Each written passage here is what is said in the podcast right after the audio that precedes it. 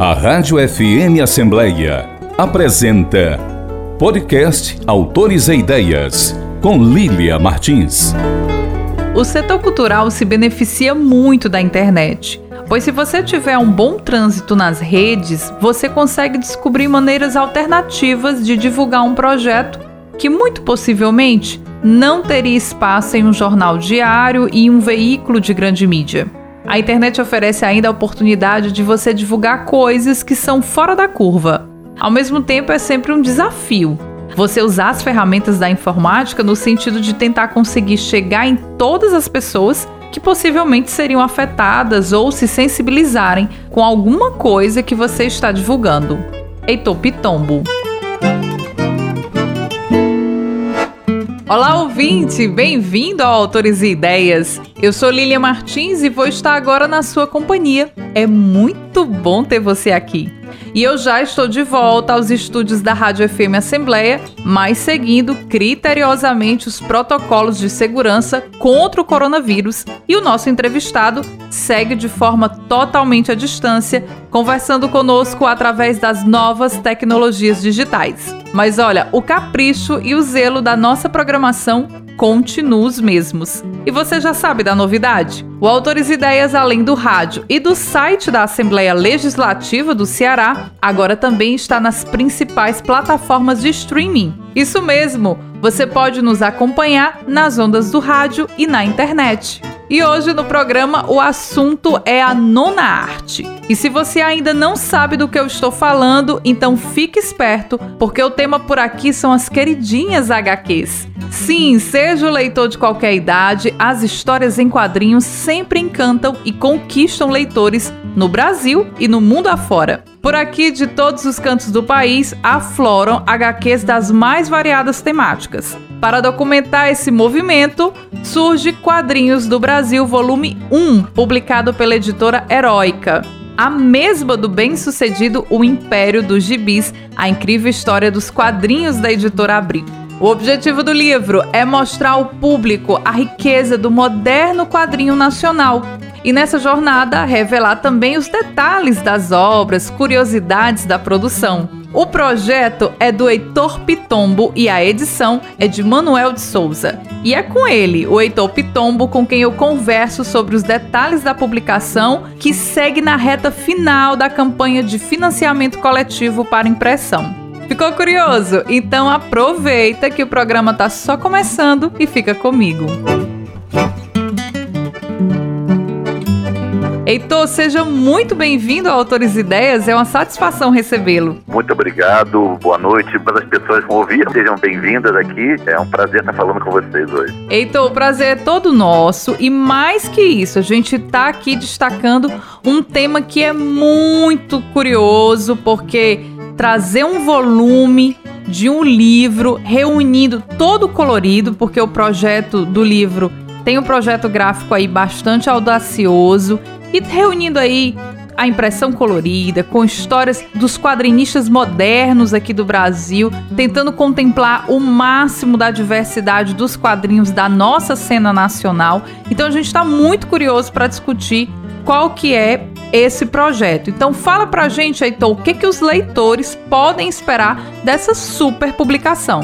Então, como você mesmo disse, Lilian, trata-se de um volume 1, porque o Quadrinhos do Brasil é uma obra fechada, naturalmente, mas assim, esse volume que vai ter algo em torno de 160, 180 páginas, é insuficiente ao extremo para englobar toda a produção de quadrinhos do Brasil, que atualmente é cada vez maior, né? O que, que acontece? A gente tinha, sei lá, vamos, vamos voltar assim a quatro décadas no passado, mais ou menos, que você para publicar um quadrinho, ou você fazia um fanzine, né? Que era xerox e tal, ou você se arriscava a tentar fazer com que uma editora, das grandes editoras, bancasse isso, e nem todas elas estavam abertas para o quadrinho nacional. O que acontece hoje é que as formas de produção de quadrinho, como as formas de produção de tudo que é produção cultural, né, elas se multiplicaram e se democratizaram principalmente.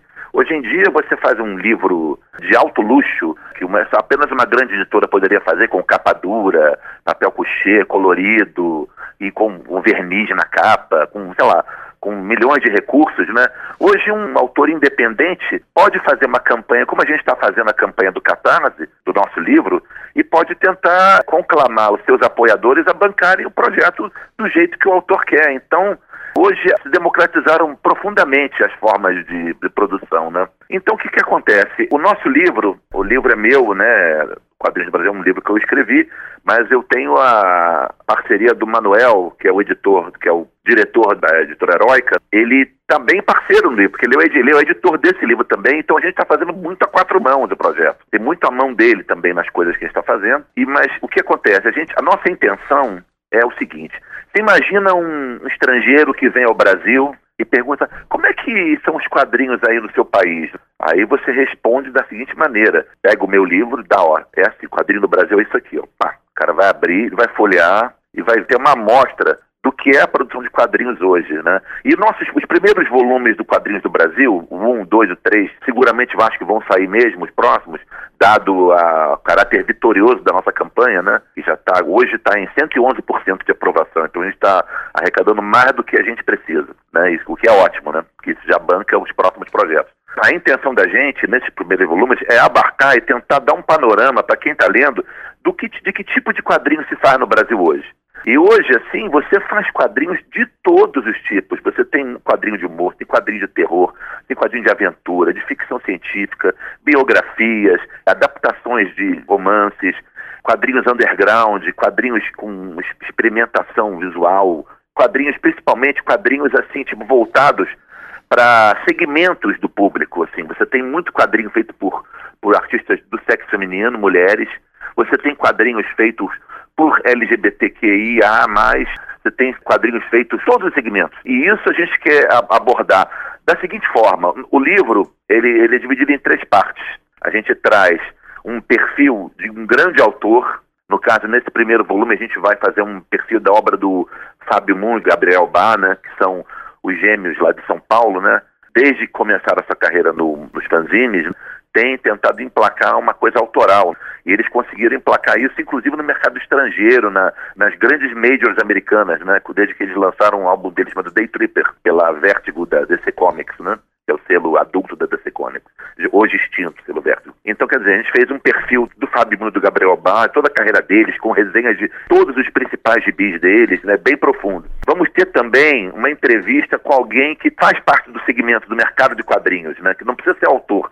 No caso, nesse primeiro livro, a gente fez uma entrevista com Sidney Goodman. Sidney Goodman, para quem não conhece, é um editor, é um jornalista especializado em quadrinhos há muitos anos, que é o diretor de um dos sites mais populares, que é o Universo HQ, sobre quadrinhos da, da, internet, né? E atualmente ele trabalha com o Maurício de Souza e ele foi responsável por encampar projetos novos visando explorar o catálogo do Maurício de Souza e logo ele teve a ideia de fazer um projeto chamado Graphic MSP, que vem a ser histórias com os personagens criados pelo Maurício, desenhadas por diversos artistas brasileiros no estilo desses artistas.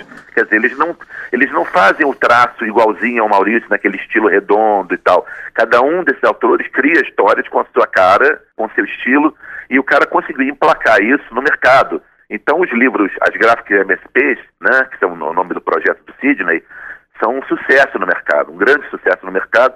Tanto sucesso que um dos fi o filme chamado Laços, né, da Turma da Mônica, ele foi baseado em uma dessas gráficas MSPs, né, que é a gráfica criada pelo Vitor e pela Luca Fage, dois irmãos de Belo Horizonte, fizeram essa história chamada Laços, que vai ter agora uma continuação chamada Lições, que também está chegando aos cinemas em breve, já teve uma graphic novel lançada. Quer dizer, então a segunda parte do livro é essa entrevista com o Sidney, e é uma entrevista bastante profunda. O Sidney é um cara com bastante rodagem no mercado, né? Mas essa entrevista seguramente é a maior que já foi feita com ele, já publicada. Hein? Acho que duvido que ele tenha uma entrevista de 40 páginas publicada em algum veículo por aí, né? Então é uma entrevista bastante profunda que ele aborda não só a carreira dele, como a visão dele do mercado e a visão dele de como um artista, um editor, um, alguém um profissional do ramo faz para entrar no mercado, como é que ele fez, serve muito como um guia para orientar as pessoas a se mover nesse mercado. E a terceira parte do livro seria, assim, uma série de resenhas que elas vão ser divididas em temas para os leitores terem uma noção do que tipo de quadrinho se publica no Brasil.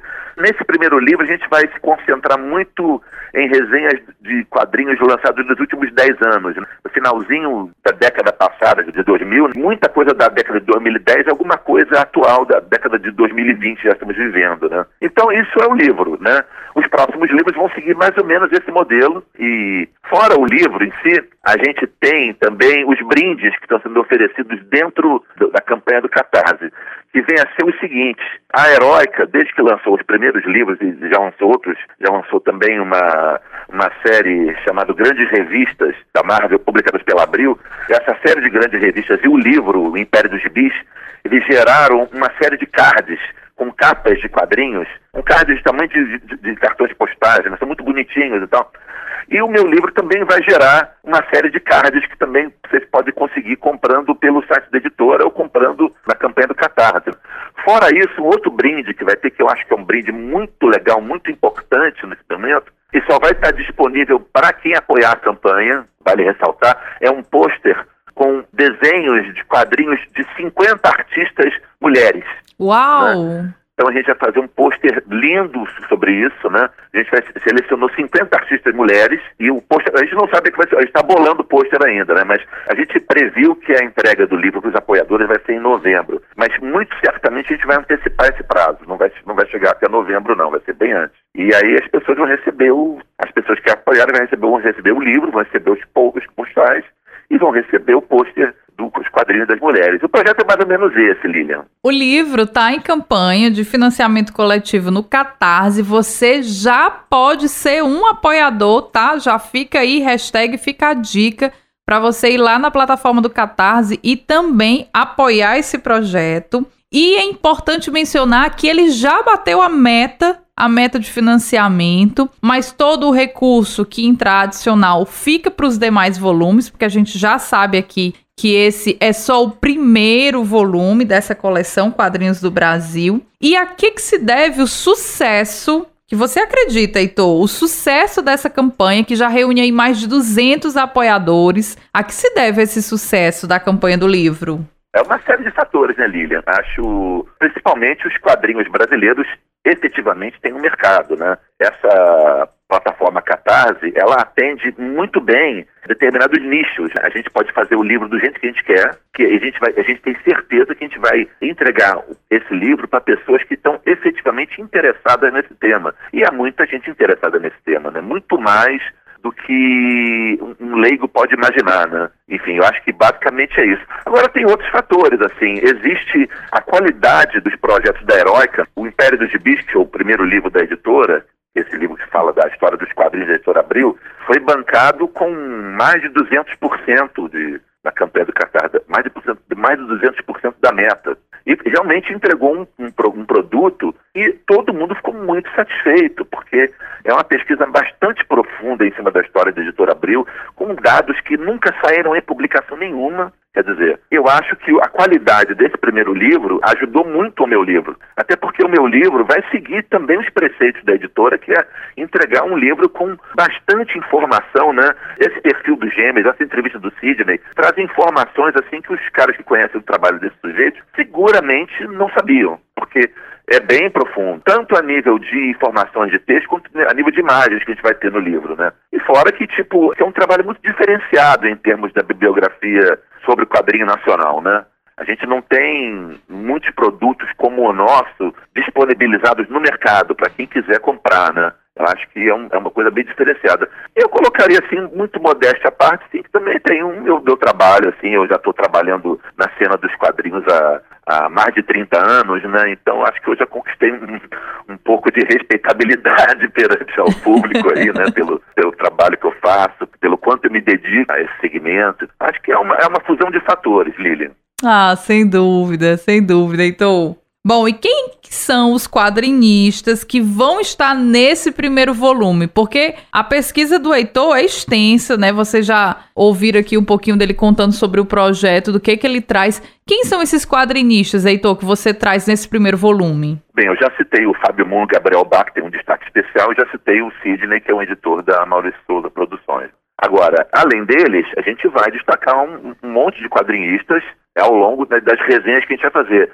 Alguns deles vão ter realmente destaque, porque tem muitas obras publicadas importantes, né? A gente pode citar o Laudo Ferreira, podemos citar o Marcelo Quintanilha, o Marcelo de Salete, tem um monte de gente, um monte de gente. Bianca Pinheiro, para citar quatro quadristas mulheres, é a pessoa que também tem alguns trabalhos em destaque. O próprio, próprio Vitor Cafade está com várias obras dele resenhadas. Agora, uma coisa que é interessante dizer, que é importante, nesse primeiro volume, alguns trabalhos de quadrinhos muito importantes dos últimos dez anos não vão estar no livro. Por quê? Porque não dá para colocar tudo.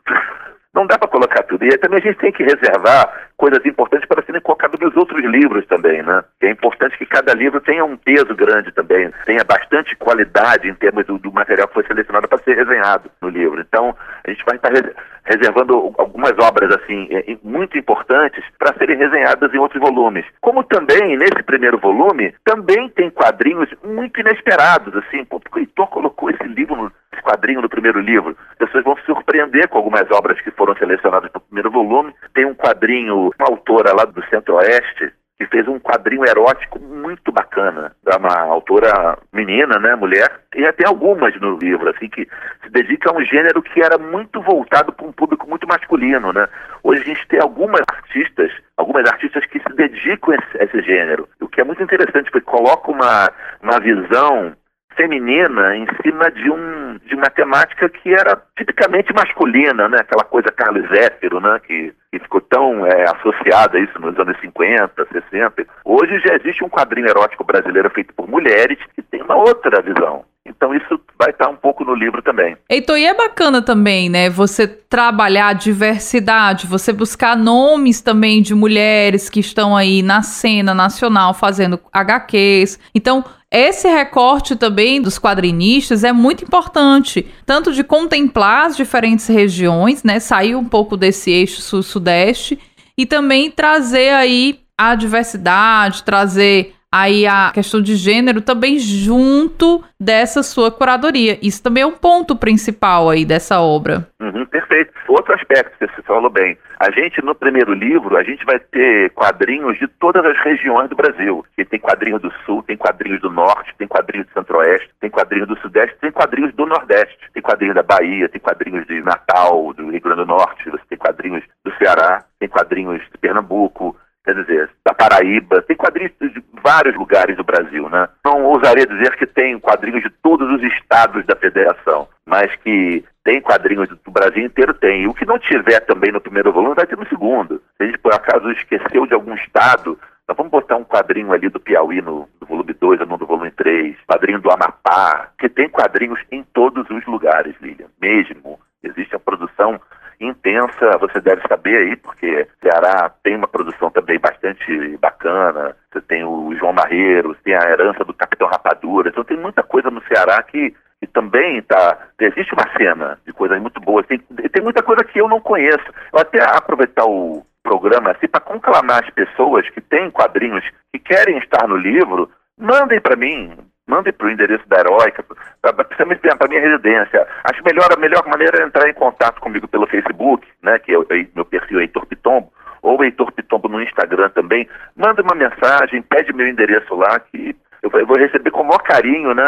Hoje eu também, além de estar produzindo esse livro, eu, até isso me deu um capital grande para poder fazer esse livro, eu escrevo sobre quadrinhos há exatamente mais de 30 anos, né? E nos últimos 10, eu tenho escrito regularmente, todo mês, para revista do Mundo dos Super-Heróis, que vem a ser a publicação sobre quadrinhos mais longeva do Brasil, né? Já está no seu, vamos dizer assim, está no seu 15 ano de existência a revista. Que bacana, né? Eu escrevo a 10. E todo mês eu, eu, eu publico diversas resenhas de quadrinhos, muita coisa nacional.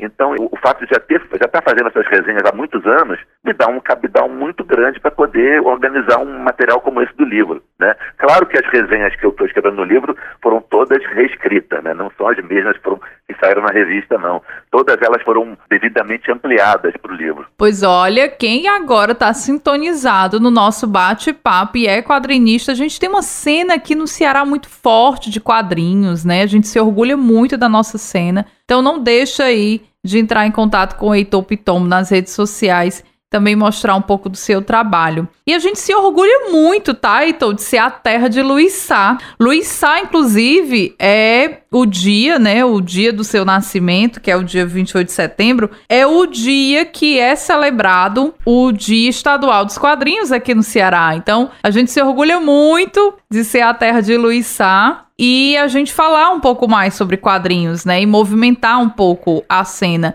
E o legal do livro é porque você traz justamente a cena que está acontecendo agora, né, na contemporaneidade. Então você não, não tem esse olhar histórico. Claro, a gente sabe que advém aí de uma trajetória de célebres quadrinistas aqui do país. Mas isso também é um trunfo, assim, da publicação. Mas terá essa cena histórica, assim. Aqui existe está no primeiro volume, né? É, é quadrinhos do Brasil. Quadrinhos do Brasil, é quadrinhos do Brasil de todos os tempos, né? Claro que a gente está priorizando nesses primeiros volumes. Eu acho que a gente vai priorizar ao longo da coleção, né? Os quadrinhos mais recentes e tal. Mas, assim, é, a intenção é que daqui a algum tempo volume lá para o futuro, os volumes, a gente é, aborde questões relativas aos quadrinhos do passado também. Tem que abordar, tem que.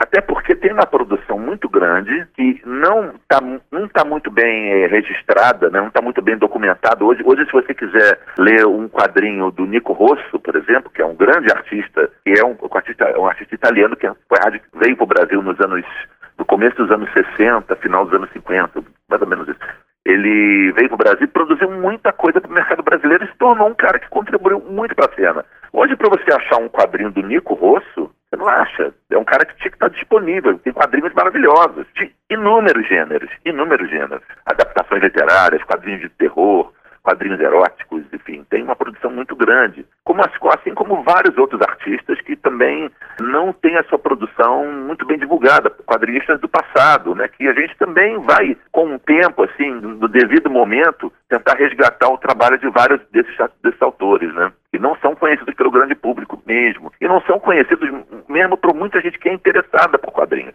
E isso é um objetivo também dessa coleção, né? Que, se Deus quiser, não tem limite, né? A gente vai, tomara que a gente chegue ao volume 40, 45, né?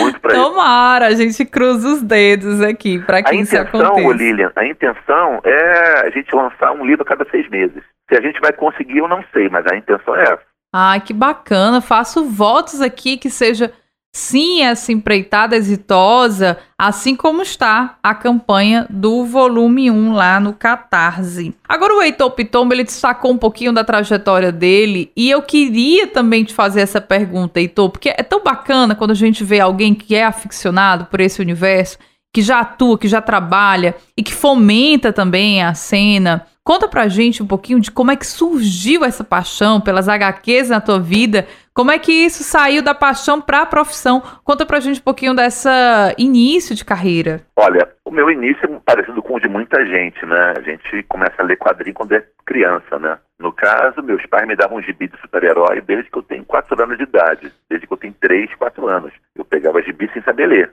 E tem, tem muito registro aqui, tem foto minha segurando os gibis da Ebal nos anos 60, aqui do, da Marvel, do Super-Homem, essas coisas, né? Eu me lembro perfeitamente do dia que saiu a Mônica número 1 um, do Maurício. Eu me lembro de estar lendo no carro esse gibi, em 1970, eu tinha seis anos de idade. Me lembro perfeitamente de estar com a minha mãe no carro, num táxi, lendo esse gibi no banco de trás. Minha mãe tinha comprado para mim esse gibi. Quer dizer, então a paixão pelos quadrinhos vem de lá, né? Quando eu cheguei mais ou menos a uns 11, 12 anos de idade, a coisa começou a ficar meio vício, né? Assim, que tipo, queria colecionar tudo, guardar, encadernar. E encadernar não é uma boa, não. Gente encadernar estraga os gibis, vocês não devem fazer isso. Conserva determinado tipo de quadrinho, é bom encadernar, mas alguns gibis grampeados, formato americano, formatinho, não é bom é, encadernar, não. Mas eu encadernava, já ficar bonito quando era moleque. Então, aí eu, durante, durante um começo da adolescência, eu curti muito, né? dei uma parada. E quando entrei na faculdade, eu deparei com o quanto os quadrinhos de super-heróis que eu lia haviam avançado em termos de temáticas e tal. Me surpreendi muito com o, o Demolidor do Frank Miller, com os X-Men do Chris Claremont e do John Byrne, fiquei assim, meio, chapado com isso. E voltei a colecionar e desde os 17, 18 anos eu não parei mais. Não parei mais até agora, estou com 57, né? Então, e aí, depois de um tempo assim, quando eu já estava formado na faculdade, meu primeiro estágio eu já quis escrever umas notinhas sobre quadrinhos na revista que eu trabalhava, e até que em 1990 eu fui trabalhar na Tribuna da Imprensa, que é um jornal aqui do Rio de Janeiro, já extinto, jornal que era editado pelo Hélio Fernandes. E eu trabalhava no caderno de cultura, o caderno Tribuna Bis, e a gente conseguiu emplacar uma página semanal de quadrinhos na Tribuna Bis. E meu primeiro envolvimento com, com quadrinhos, profissionalmente, foi escrevendo sobre quadrinhos mesmo, né, como jornalista, né. Até que em 91, eu não estava na tribuna e eu bati na porta da Raiura Editorial, que era uma editora e tinha uns projetos lá, era a empresa estava organizando a primeira Bienal Internacional de Quadrinhos do Brasil, né, que, que aconteceria em 1991. E aí eu me juntei, me apresentei, as pessoas que estavam lá conheciam o meu trabalho na tribuna, de, das resenhas que eu fazia, e eu acabei me vinculando à equipe da Bienal de Quadrinhos e fiquei responsável pelos, pelos impressos, né, para editar os, os, as, as, os boletins informativos, o catálogo e tal. E me envolvi também na produção do evento, a curadoria, pouco. E aí, esse meu envolvimento com a, com a Bienal é que me apresentou muito os artistas, né? Eu comecei a conviver com artistas, tanto os, artistas medalhões do Brasil, como os artistas independentes. Também comecei a destacar que tinha uma galera fazendo trabalho underground, alternativo, e também com os artistas estrangeiros, porque a gente trouxe grandes nomes nessa primeira Bienal. Trouxe o Will Eisner veio ao Brasil, o Moebius, entre o Frank Margerin, entre vários outros, né? Jacques Lustal, vários artistas importantes dos quadrinhos do mundo inteiro estiveram no Brasil em 91. Isso abriu as portas para mim para entrar no mercado de cabeça. Né? E daí em diante eu comecei a fazer de tudo, né? Editar, traduzir, escrever, enfim, produzir, fazer curadoria de mais eventos. E aí, de 91 em diante, aí que eu entrei, entrei mesmo no mercado, né? Achei que não bastava para mim ser só leitor. Eu queria participar. E é tão bacana a trajetória do Heitor, né? Que tem o HQ Mix, né? Ele é vencedor da HQ Mix. E uma coisa que eu queria te perguntar, Heitor, que envolve muito a questão do mercado editorial, né? E principalmente para você que tem uma trajetória de leitor, depois para quem trabalha, para quem atua. Os quadrinhos mudaram muito na cena, né? Antigamente a gente comprava quadrinho em banca de revista. Eu não sei como é que é aí no Rio de Janeiro, mas aqui no Ceará a gente comprava quadrinho em banca de revista e era um valor bem acessível. Hoje a gente vai para revistaria. Pouco se encontra quadrinho em banca de revista, né? Exceto Turma da Mônica, assim, os quadrinhos mais infantis. Mas hoje, se eu quiser comprar um quadrinho, eu vou nas revistarias. Aqui no Ceará ainda se mantém forte isso. E eu não sei como é que foi essa transformação para você no Rio de Janeiro, depois você me fala. Mas o que a gente percebe é esse avanço do mercado editorial, do quadrinho que saiu dessa linguagem que durante muito tempo foi vista como menor e que foi ganhando cada vez mais espaços prestigiosos, tanto no mercado editorial, no cinema e também, sobretudo, ocupando esses espaços de prestígio do livro, da leitura, né? Nas bienais, e aí a gente vê muito também esse salto dessa transformação das HQs no mercado editorial, dessa migração que sai da banca de revista e vai para a revistaria. E aí eu queria muito saber um pouquinho de ti dessa experiência no mercado editorial com quadrinhos, com a tradução, Heitor, porque é completamente diferente e você tem que ter muito, o tradutor, ele tem que ter muito feeling para não perder as nuances da linguagem, principalmente quando se trata de quadrinhos, para você não perder aí ou o humor ou a ironia, aquela fina ironia que o roteirista de quadrinhos ele colocou. Fala pra gente um pouquinho dessa experiência com a tradução de quadrinhos que eu acho que é bem curioso pra gente também conhecer um pouco mais sobre esse outro lado falou um pouco do mercado, eu quero falar um pouco do mercado também, mas deixa eu falar da tradução que você está perguntando, né? Enfim, eu sou um tradutor assim de quadrinhos meio bissexto, assim, porque eu não. Eu já fui muito mais ativo como tradutor, já tradu, traduzia com regularidade. Hoje eu estou atuando em outras áreas, assim, e aí. Eu até quero traduzir um pouco mais, assim. Eu, eu voltei a traduzir um pouquinho mais, assim, esse ano, 2021, né? Finalzinho do ano passado. Voltou a ter um pouquinho mais de mercado para mim e eu estou fazendo mais coisas, eventualmente. Agora, eu acho que uma coisa importante para qualquer tradutor, seja de quadrinhos, seja de qualquer gênero, eu já traduzi muita literatura também, você tem que escrever bem em português. Em primeiro lugar, não adianta você ser um, entender perfeitamente o que você está lendo no gibi gringo e não saber passar isso para uma linguagem de qualidade, legível, que seja coloquial, que seja acessível a um leitor que busca uma riqueza literária no, no que você está tá lendo, né? Então você precisa ser, escrever bem em português, em princípio. Porque o inglês você compreende, e você, e você tipo, quando você tem a manha de ler quadrinhos, você sabe mais ou menos que tipo de linguagem é mais interessante para o leitor. Isso também, é claro, varia de artista para artista, né? Se você traduzir um gibi de super-heróis corriqueiro, desse que tem todo meia na banca, quanto mais você botar gíria, quanto mais você botar até palavras grafadas de uma maneira incorreta, porque o, discurso das pessoas é assim, né? Você não fala, você, você sabe o que aconteceu ontem? Você não fala assim, você fala, você sabe, você sabe se é com C cedilha, não C com E, com C com você sabe. Enfim, Assim, no Brasil tem uma coisa que é muito difícil, mas assim, ao mesmo tempo eu acho que também, claro, existe uma língua que é padrão, né? Mas a gente tem vários estados e cada estado tem a sua maneira de falar, tem o seu dialeto, né? Então, é, é complicado você, você tem que eh, buscar uma norma culta que seja comum ao país inteiro, né? Enfim, eu acho isso sempre um desafio, né? Você tentar encontrar uma linguagem acessível a qualquer tipo de leitor, né? Mas é isso que você tem que buscar uma tradução, entender, entender o que está escrito no inglês, pesquisar muito. Hoje você tem muitos instrumentos para pesquisar, né? A internet ajuda demais, porque você pega uma palavra, você tem rapidamente tem acesso a 10, 12, 20, 30 dicionários diferentes. Existem dicionários específicos para cada coisa que você está traduzindo. Se você está tradu traduzindo um gibi sobre moda fashion, é possível que tenha um dicionário que lide com termos ligados à moda. Ou um dicionário que seja sobre reparos em ambientes domésticos. Tem termos que são específicos para isso, que tem às vezes dicionários só para isso. Então a riqueza que você tem hoje para pesquisar sem sair da cadeira, o que é responsável por muitas das dores de coluna que eu sinto até hoje, trabalha muito sentado, né?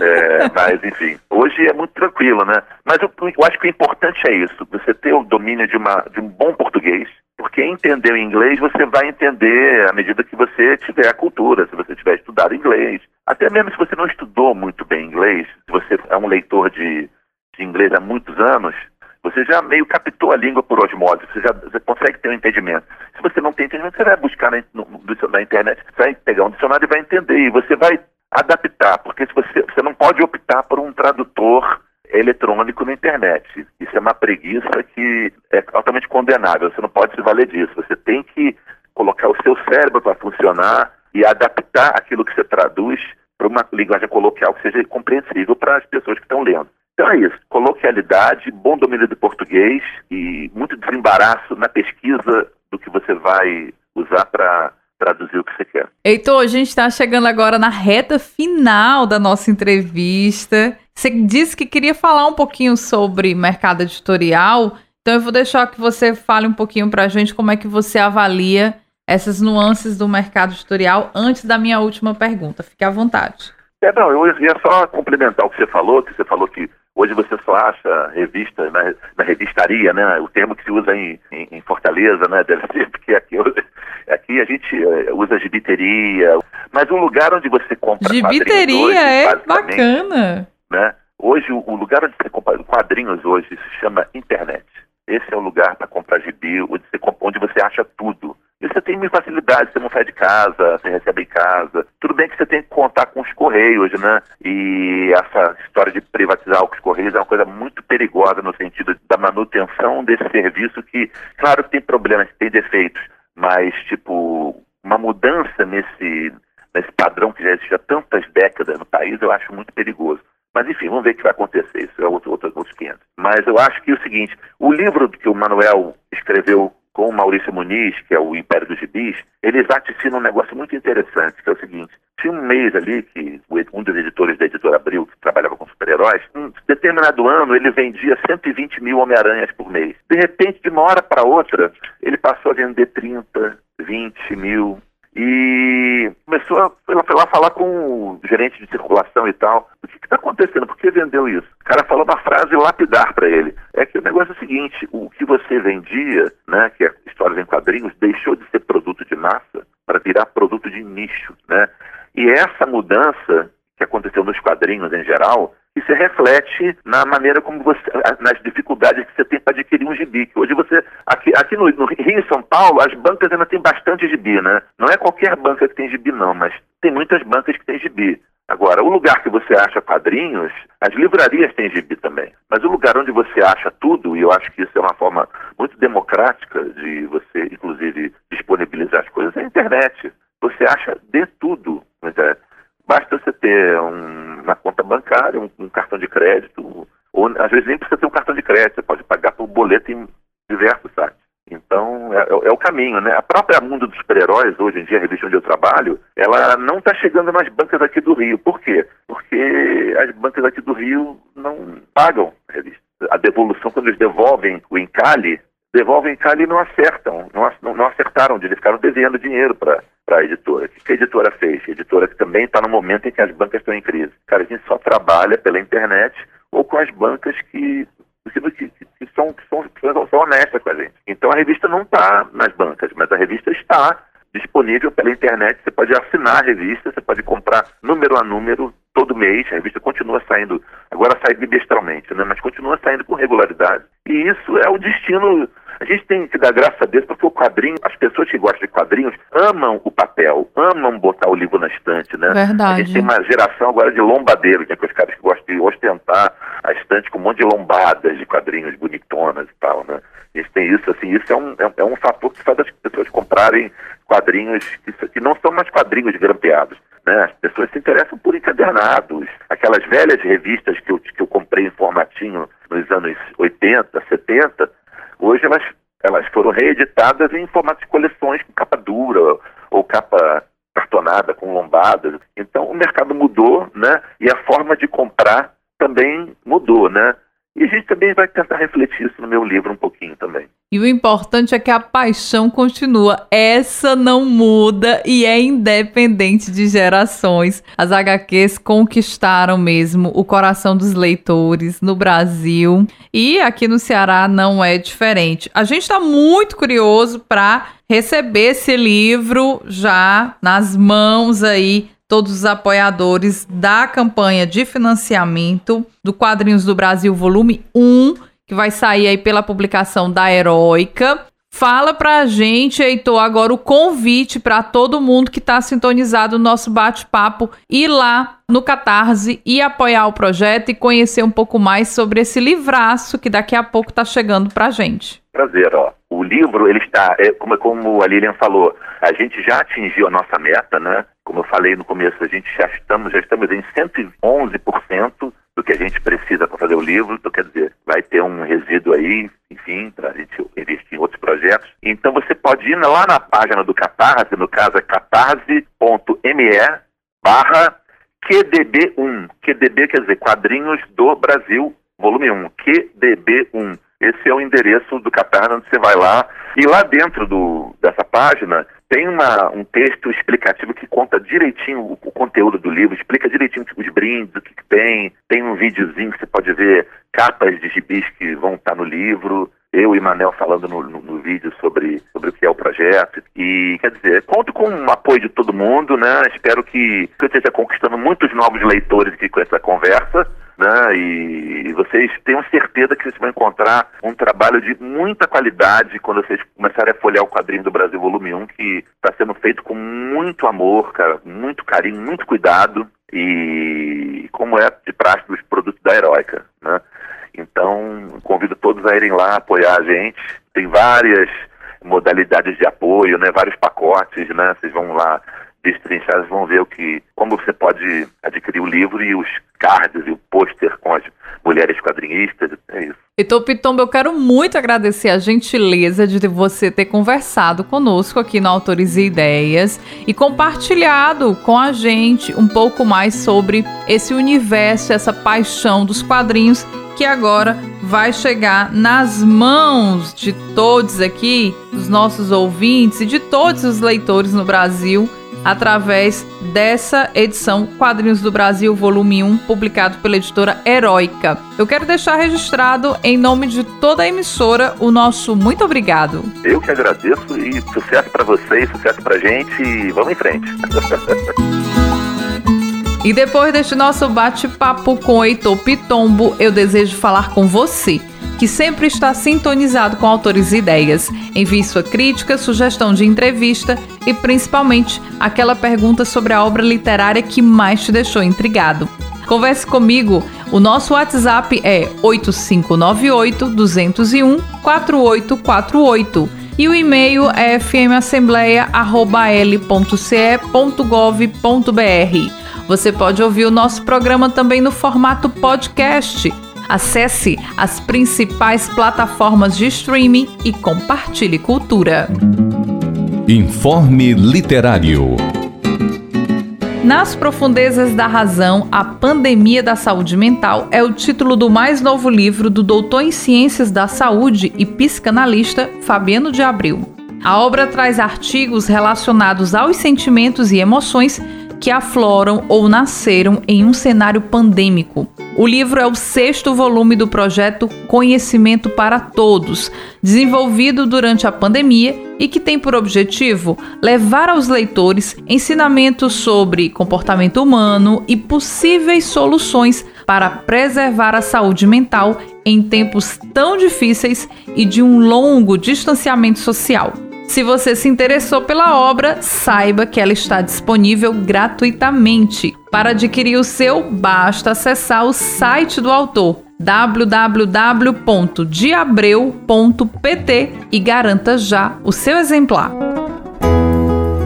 A Rádio FM Assembleia apresentou podcast Autores e Ideias com Lília Martins. Tem produção e apresentação de Lília Martins e finalização de Nabucodonosor Queiroz, gerente-geral da Rádio FM Assembleia, Rafael Luiz Azevedo, e coordenador de programação e áudio, Ronaldo César. A Assembleia Legislativa do Estado do Ceará tem como presidente da mesa diretora deputado Evandro Leitão e coordenador de comunicação social, jornalista Daniel Sampaio. Até o próximo programa Autores e Ideias a história da literatura que você precisa ouvir.